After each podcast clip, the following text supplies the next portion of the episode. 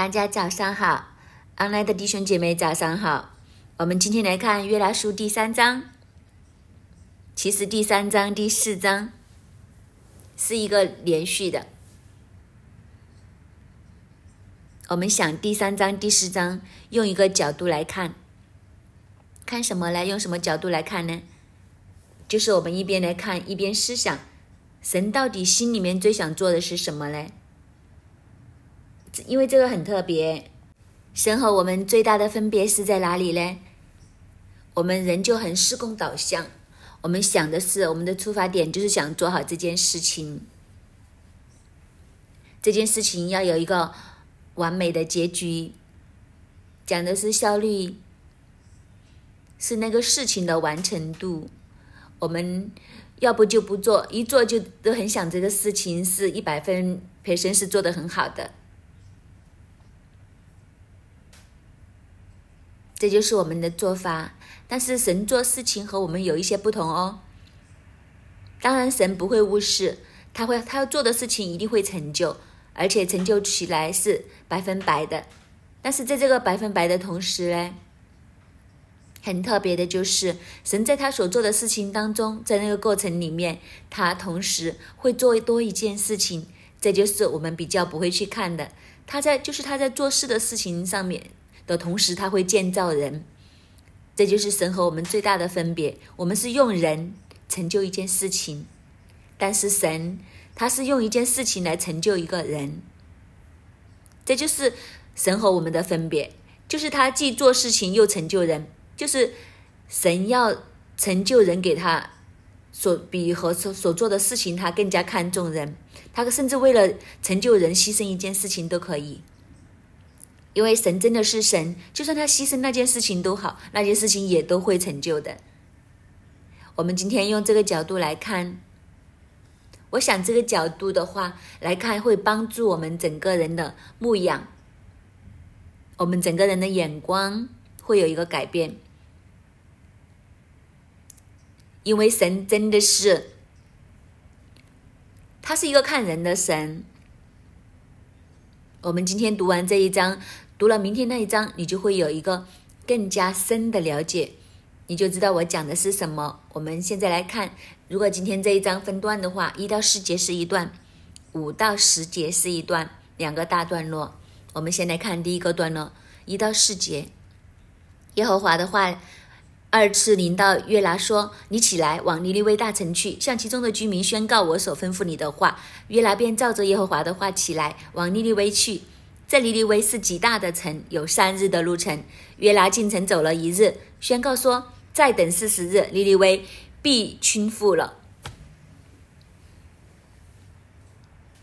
这一段的记载，在第二章之后，就是这条大鱼吞了。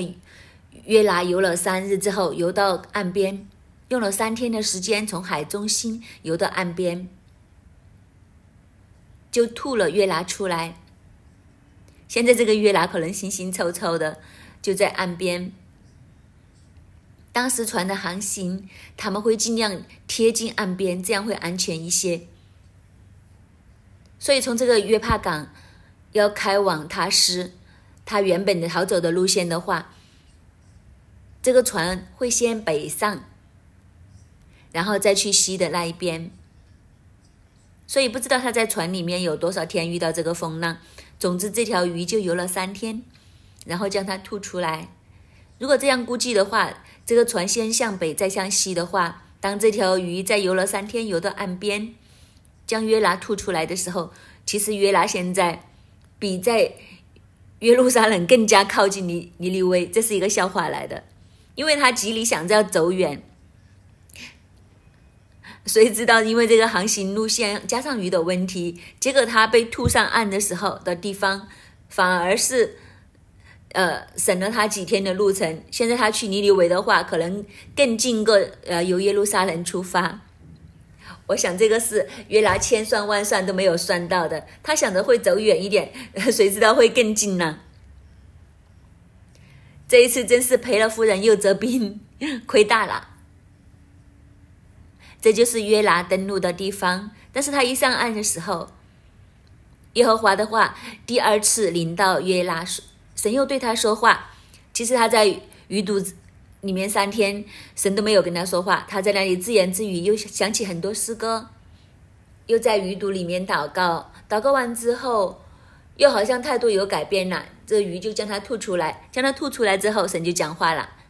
但是讲的话呢，和第一次讲的都是一样，就告诉他：“你起来，往尼利威大城去，向其中的居民宣告我所吩咐的话。”没有改，神跟他他的指令是没有改。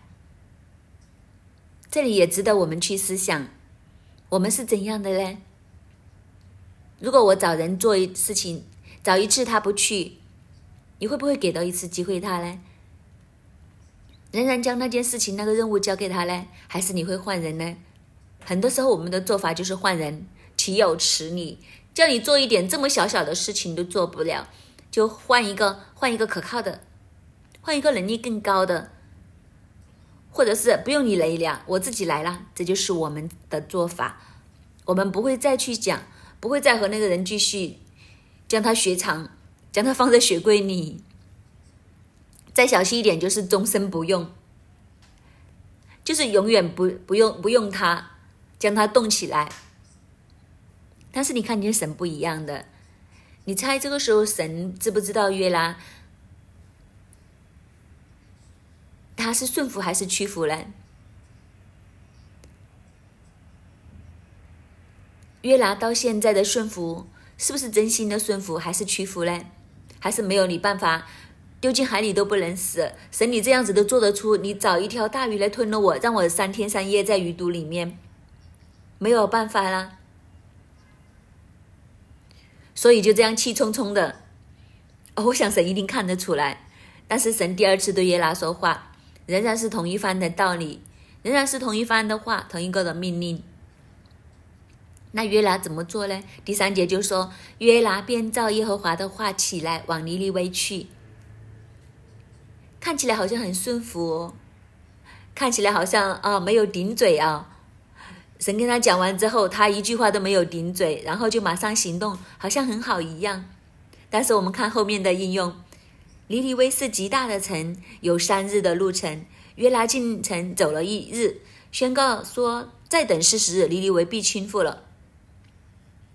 首先，这个尼尼微城是一个大城，有三天的路程。但是约拿进城走了一天，就是他只走了三分之一的地方。然后他所宣告的内容就是：再等四十日，尼尼微就倾覆了。讲完了，他也没有提到你应该怎么做。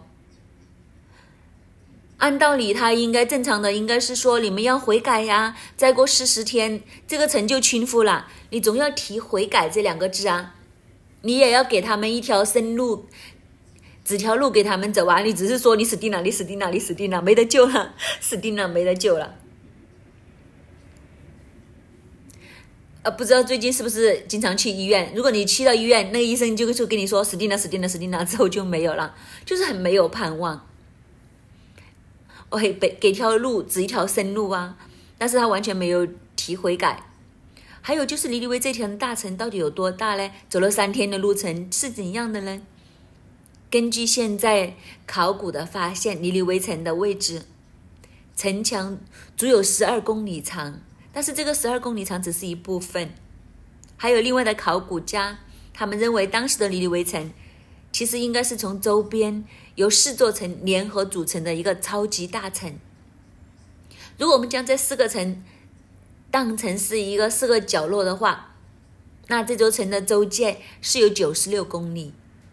九十六公里，我们算一算，它的周界是九十六公里，就是四条边加上九十六，所以九十六除以四就是二十四。所以它一条边，你就当它二十四，那面积就是二十四乘以二十四，就是五百七十六平方公里。我们香港人对这些数字好像没有概念，五百七十六公里就是多大嘞？香港岛的面积是七十八点五平方公里，相当于五百八七七十六就等于，呃，尼尼微城等于这个四座城组成的尼尼微大城，足足有七个香港岛，香港岛这么大，这样子就也有一些概念，所以它是一座大城。这个考古学家的看法，其实也是对照圣经的，因为圣经的创世纪第十章说，尼尼微是由尼禄所建造的，尼禄就是第一个神会英勇有名的。是一个很打得的英雄，他所建造的四座城，就是尼尼微、尼和巴、加拉、同埋利苏这四座城合起来，就组成了这超级大城尼尼微。所以尼尼微是一座很大的城，有七个香港岛这么大。但是对于以色列人来讲，这简直就是一个超级大城，因为以色列人最熟悉的耶路撒冷城，耶路撒冷城其实只有零点九二公里。零点九公里，零点九公里就是，其实真的很小。你想，我们香港岛，我们已经觉得很小，怎么说都有七十八平方公里，耶路撒冷只有零点九平方公里。所以，你如果去过以色列，其实你就会发现，我们有些团就会有城有这些城墙，就是不用一天就已经围绕完这个耶路撒冷。所以，如果相对耶路撒冷来讲，尼尼微城等于六百四十个耶路撒冷，你就可想而知，神在这个地方没有讲错，尼尼微是一个大城，是一个极大的城。那是一个这么大、这么大的城，要走三天才可以走得完。但是，但是这个约拿他只走了一天，然后他就呃。下班了，严格来讲，他可能连这个城的三分之一都没有去到，他只是走了一个直线，走一天就算了，他也不是周围去，也不知道他停留在什么地方，也不知道他宣告多少次，或者他在哪里宣告，总之，他宣告都是偷工减料，也没有叫人悔改，也没有这样，也没有那样，只是讲了一件事情，等四十天，尼尼微城就要倾覆了，圣经里面所讲的事实。常常拿事实来代表一个完整、一个彻底，所以四十年就是一个世代，一个完整的时代。我们有时候进食也进食四十日，就是一个彻底的进食，一个完整、一个彻底的一个周期。所以他的信息就说：再等四十天，等这个日子完整的时候，这个完整的日子到的时候，尼尼微就会完全的倾覆。其实这是一个很惊吓性的一个信息，足以震撼整个尼尼微城。因为你想想看，在当时的古代，不是现在，一个周价九十六平方公里，一个九十六公里的超级大城，在当时来讲，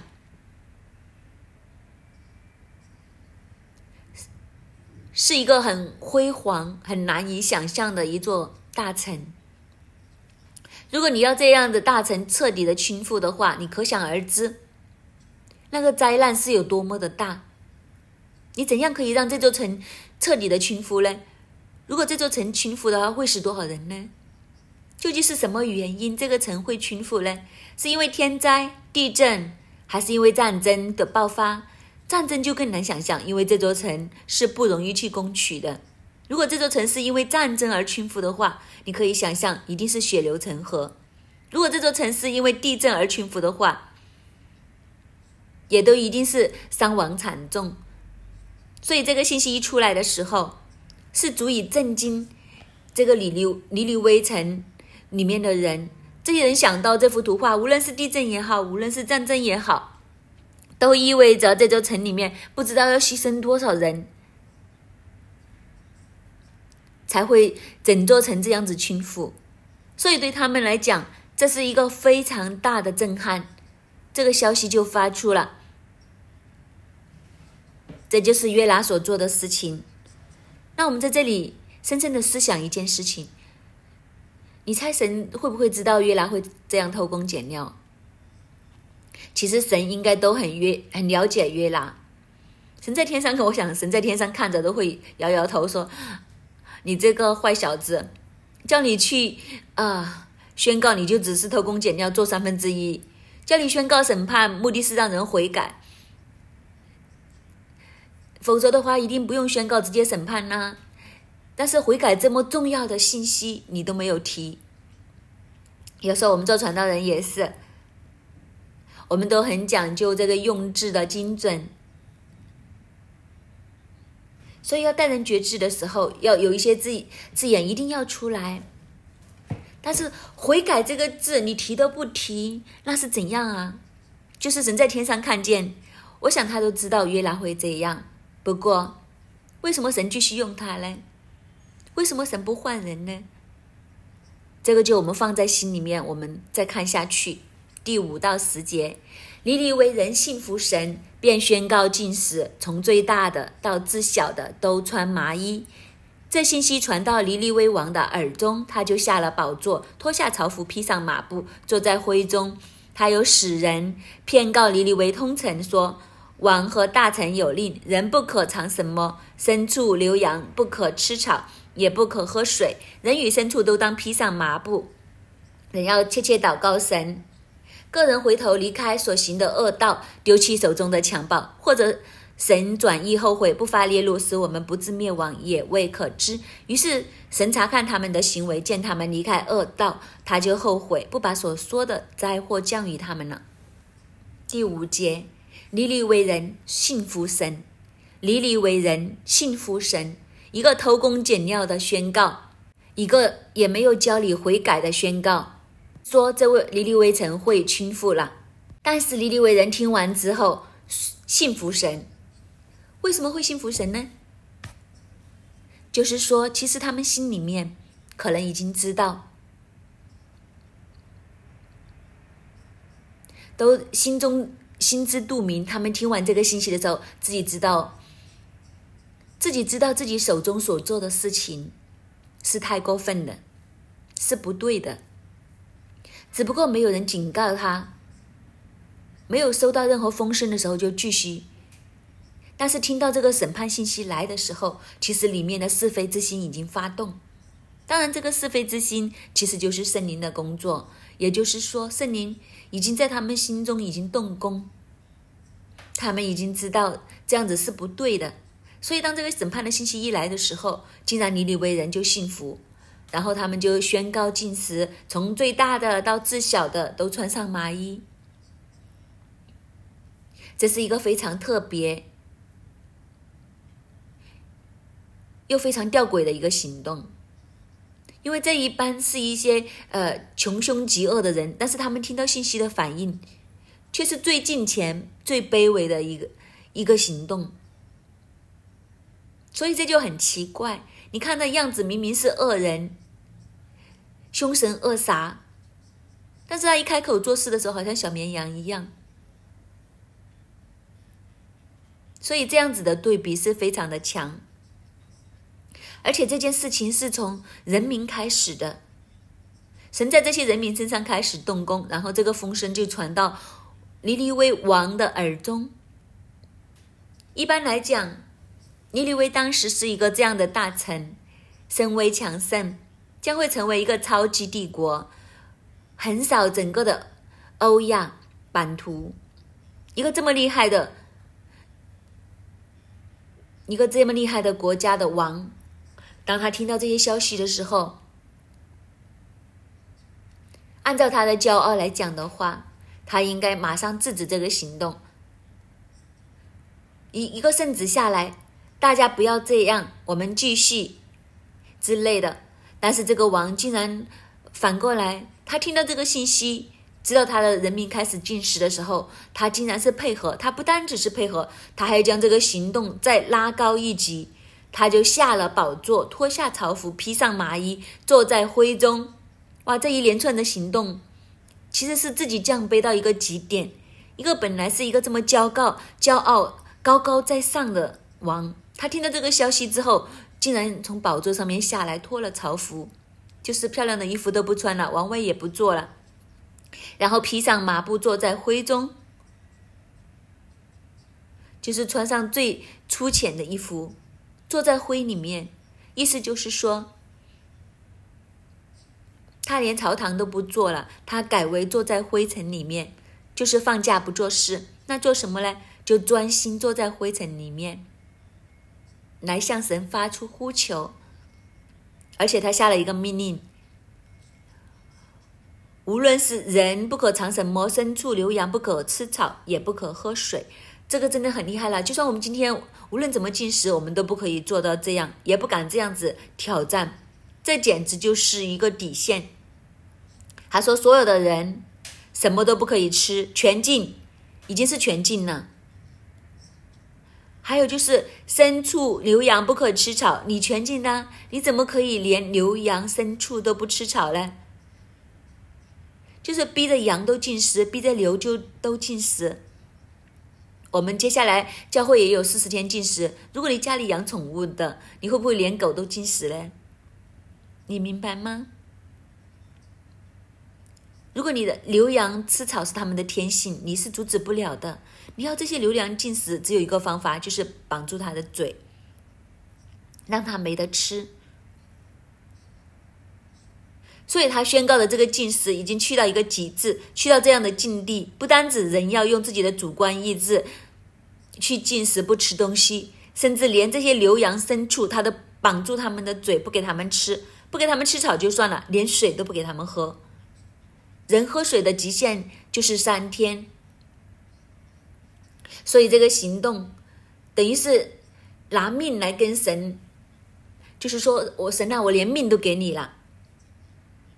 不只是表面的宗教的行为，在这些进食的当中，人要彻彻的求告神，就是人要专心的祷告，你没有任何借口了，你不去，没有任何借口借口不能去祷告。就是牛羊都没有了。如果你是牧羊人，简单告诉你，你的狗也不用放了，羊也不用放了。你还没有时间祷告吗？现在也不用吃了，水也不用喝了。现在连你平时的日常工作，连连羊也不用放了，牛也不用了，全世界都停吧，全个城市都停吧。目的是什么呢？切切的求告神。所以你想想，天神在天上面看到这样全城一个这样的景象的时候，真的会动容。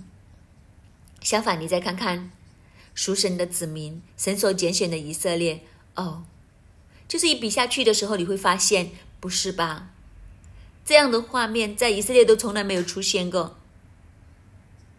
这不单只是宗教上面的行为，因为下一句是讲什么呢？个人回头。离开所行的恶道，丢弃手中的强暴，这是王所下的圣旨。一个这么骄傲的王，他能够承认自己是强暴的人，至于是行恶道的人已经很难了，他还要下圣旨，通之全国，我们整个尼尼微城，我们都是恶人，我们是恶人之城，我们是行恶道的，手中有强暴的。这真的是当时亚述人的光景，他们真的是强暴之民，他们去到哪里就打到哪里，就屠杀到哪里，完全不会手软。所以圣经的形容词都很很恐怖的，他剖开孕妇的肚子，手撕婴儿，这些就是尼尼微城他们惯常所行的事。但如今他们要悔改到一个什么样的地步呢？他们不单只披麻蒙灰，甚至他们说。我们要回头离开所行的恶道，丢弃手中的强暴，要将这些行为完全的改变过来，完全的修正过来，在这些进食祷告当中，将我们的杂性，将我们平时所做的行为，完全的重新的一百八十度掉头。你想想有多么艰难？本来在他们的血液里面，他们一直都是用这些的手腕。你知道他们可以变得更强大，征服四周，但是现在嘣的一声，要将这些行为完全的反过来，说不做就不做，话说改就改，然后就披麻蒙灰进死，这样子来切切的求告神的面，来呼求神。所以这是一个极大的改变。他们这样做的时候，心里面就想的是什么呢？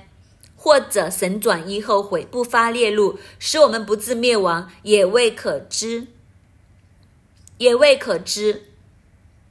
他们其实是赌一赌啊，希望可以感动神，但是行不行呢？不知道。但是静坐，但是这个静坐都是真的很很去搏的。你想想当时尼尼微城的反应，第十节，于是神查看他们的行为，见他们离开恶道，他就后悔，不把所说的灾降与他们。当神看到他们的行为的时候，见到他们这样悔改，神果然就后悔了，神果然就不将倾覆大城的灾祸降在他们身上，这座大城就得以保存。所以，在这个位，我们来看，就是究竟神心里面想的是什么呢？毁灭这座城是神所定义要做的事情，但是因为人的缘故，这件事情可以放下。所以，你看见神所看重的是人，这些人，甚至这个大城里面十恶不赦的人，但是这些人，当他们能够回转，当他们能够改变的时候，神可以放弃他手中的功。但是就是要得到这群的人，但是我们今天是不是这样呢？其实我们今天是看重事情，不看重人。但是神在这里告诉我们，其实我们要看重人。甚至我们再进一步去看的时候，神都很看重约拿。神在这个这里继续用约拿，其实是要让约拿看见，让约拿明白神的心。神是看重人的，约拿呢？其实，在约拿的眼中。利利为人，连猪狗都不如，他完全不看重，因为他觉得这些是他的敌人，是他民族仇恨，是他的对头，是他的民族仇人，所以他完全不当他们是人。但是神的看法和约拉的看法是完全不一样，甚至约神也很看重约拉，所以花这么大的力气，又要风暴又要大鱼，都不放过他。其实不放过他的目的。是不是真的只是为了他会传达一个信息呢？其实，如果只是要传达一个信息的话，神有很多人可以选，神大可换人，但是神永不放弃，不放弃约拿，也不换人，继续将这个任务给他。那约拿是不是做的称职呢？当然不是啦。神叫他走三天，他就走一天；要宣告悔改，他就偷工减料，随便讲讲就算了。圣经没有讲他讲了多少句，总之他宣告。我甚至怀疑他可能走了一天之后，随便找一个地方见没有什么人，就这样子宣告一次，就是啊，再过十四天你的为大神倾覆喽，然后收工，可能就是这样。但是这个消息就传遍了整座城里面，然后全城悔改。所以你看见，其实全城悔改的功是谁做的嘞？其实都不是约拉，其实是神自己早就成就。神已经在尼利微人的心里面。让他们知道自己做的是不对的，只是他们不知道应该怎么做。当这个信息一来的时候，突然之间好像点醒了他们。对呀，我们真的做的很错啊！我们要悔改。所以从小到大，竟然都同时来悔改。所以人真的不需要自高。我们今天能做到什么呢？其实不是我们，是神。但是神也很有趣，神又偏偏。很喜欢跟我们一起玩。如果不靠这个约拿神，一样可以做到全程悔改。他已经做了所有的事情，只不过到最后，最后的一点的火花就留给约拿，让他点一点，嘣的一声讲一句就搞定了。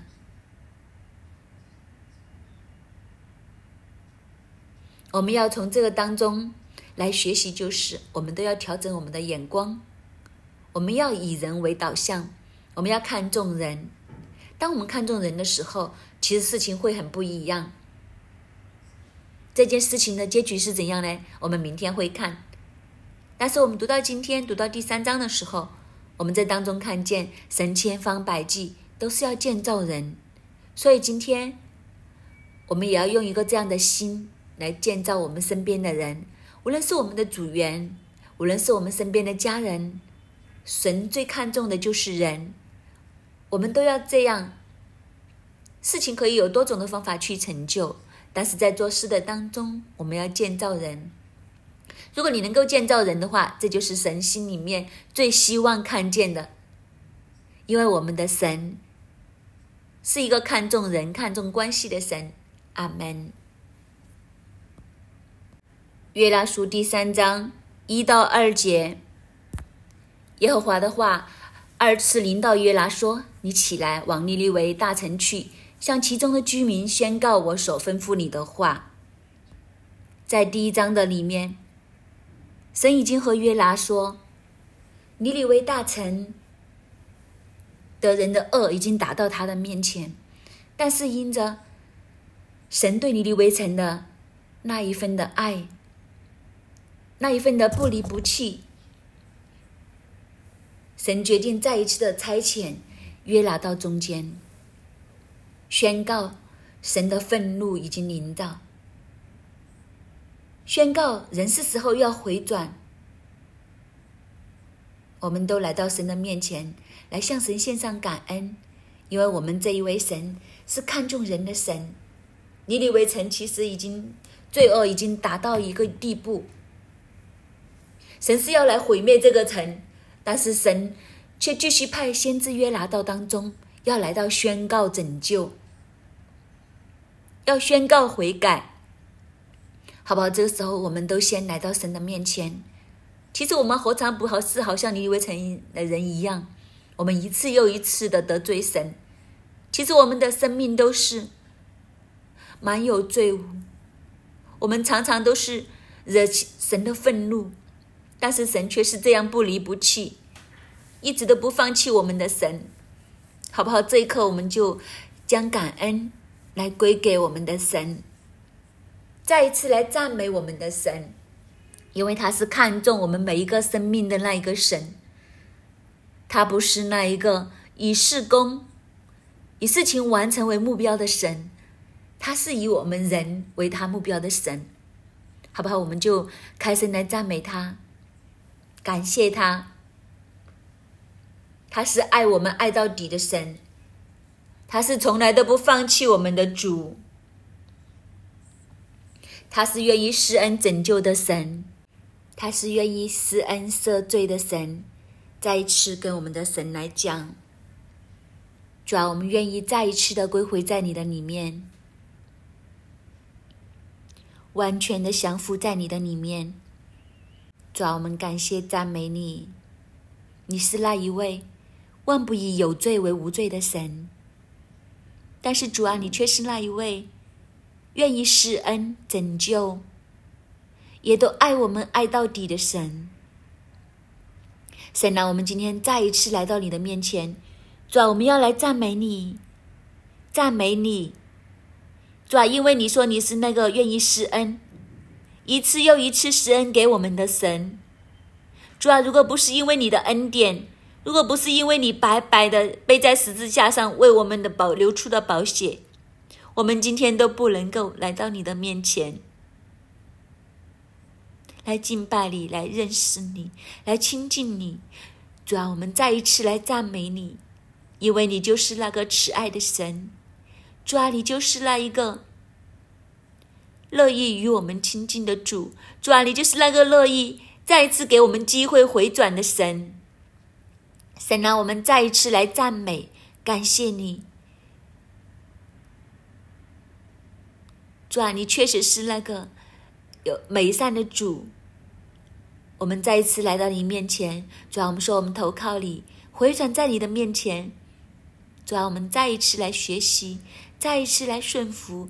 聆听你的话语，在你的里面，紧紧的联系在你的里面。主，我们感谢赞美你，高举你，就是我们的神。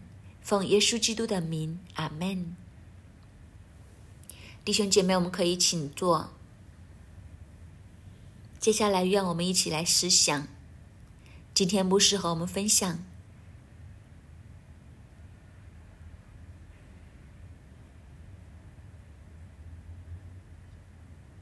神是看重人多过要完完成的事。今天我们在六一一，我们常常说我们是一间小组长的教会。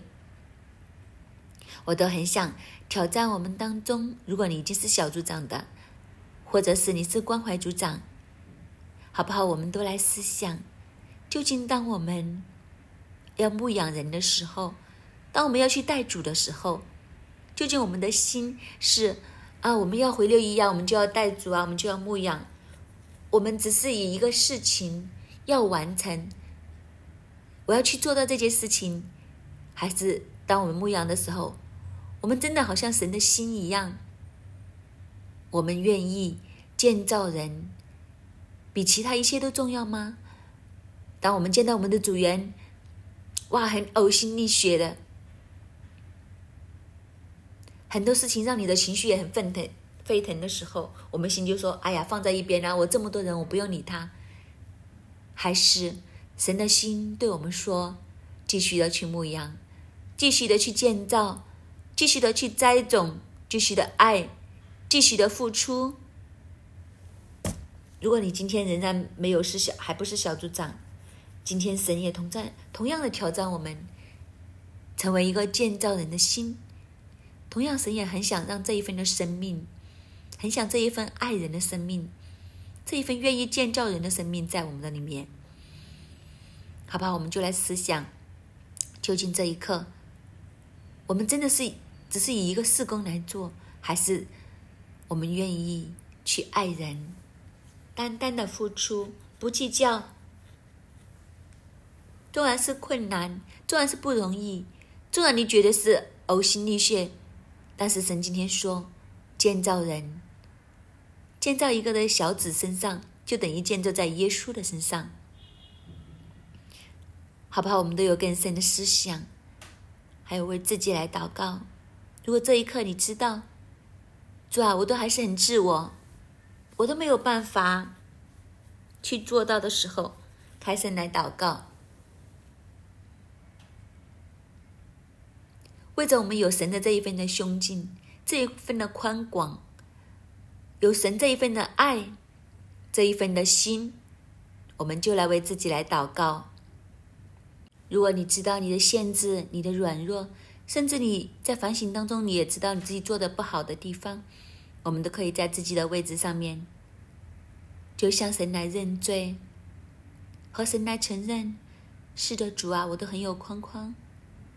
我也很多保留，主啊，你帮我，你扩张我，给我有一份更大的承担，给我有一份更愿意付出、愿意接纳、愿意建造人的心。如果这一刻你知道，神一次又一次的呼召你起来牧养，成为小组长。好不好？这一刻，你就开声来祷告。神啊，我知道我有很多事东西都不会，但是主，我愿意，我愿意，就和神来讲，你帮我，主，你帮助我，并且将你想要我牧养的人，我要去建造的人，你就放在我的生命的里面。呼求神，呼求神。求神来帮助你。纵然有恐惧，纵然有不确定，但是当我们凭信心回应神的时候，神说他就必加你力量，神就必加你所需用的一切的恩赐才干。开神来回应神，开神来回应神。一份更大的承担力，一份更大爱人怜悯人的心，主要说我奉你的名，一份更大怜悯人的心放在我们的里面。主要愿我们以你的眼光去看待每一个人。主要我们承认，有的时候其实我们都很像约拿一样，我们不想去爱那些我们觉得不可爱的人。我们不想去关顾那些我们心里面觉得“哎呀，这些人该死的人”。主啊，求你怜悯我们。主啊，我们真的单顾自己，不顾别人的事。我们常常只爱我们觉得值得爱的家人朋友。主啊，我们却没有更多的付出。但是神啊，你今天再一次跟我们讲。主啊，你愿意爱每一个的人，主啊，你愿意建造每一个人，主啊，甚至满有罪污、恩恩沉沉的，你都愿意这样子来爱我们。主啊，就愿你将这一份的眼光，将这一份的心，你放在我们的当中，兴起我们。主啊，我们真的知道，接下来会有一波的复兴会来到我们新锐当中。主啊，愿你就亲自拣选我们。主要，当鱼群涌入的时候，你就兴起我们每一个，成为多人的牧羊。你兴起我们每一个人，都要有这一份的心，去进入命定里面。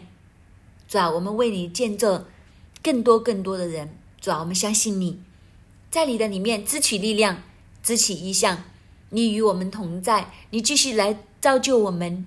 愿新锐成为一个强而有力的教会，是一个蛮有牧养力的教会。你亲自来与我们同在，听我们的祷告，奉耶稣基督的名求，阿门。最后，我们一起来站立起，我们为我们的阿瑞弟兄来祷告。当你一位城的人全程的来进食，全程的同心回转归向神的时候，神他说，他就转念，神就决定不将灾祸临到他们当中。同样，今天神也同我们讲，只有神的心意来到来命令一发下来的时候，阿瑞，我们所爱的阿瑞就要醒过来。神要再一次得着从神而来的健康，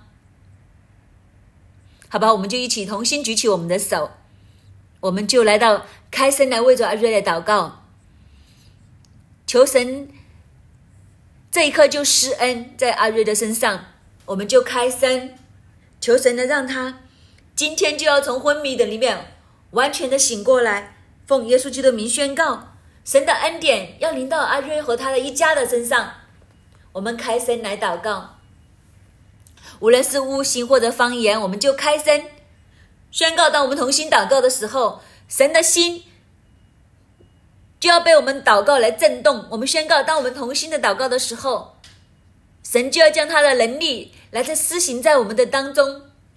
修了吧吧吧吧吧吧吧，修了吧吧吧吧吧啦啦啦啦啦啦啦，修了吧吧吧吧吧吧吧吧吧吧，修了吧吧吧吧吧吧吧吧吧啦啦啦啦啦啦啦啦啦，修了吧吧吧啦啦啦啦啦啦啦啦啦啦啦啦啦啦啦啦啦，修了吧吧吧吧吧吧吧吧吧，修了吧吧吧吧吧吧吧吧吧吧。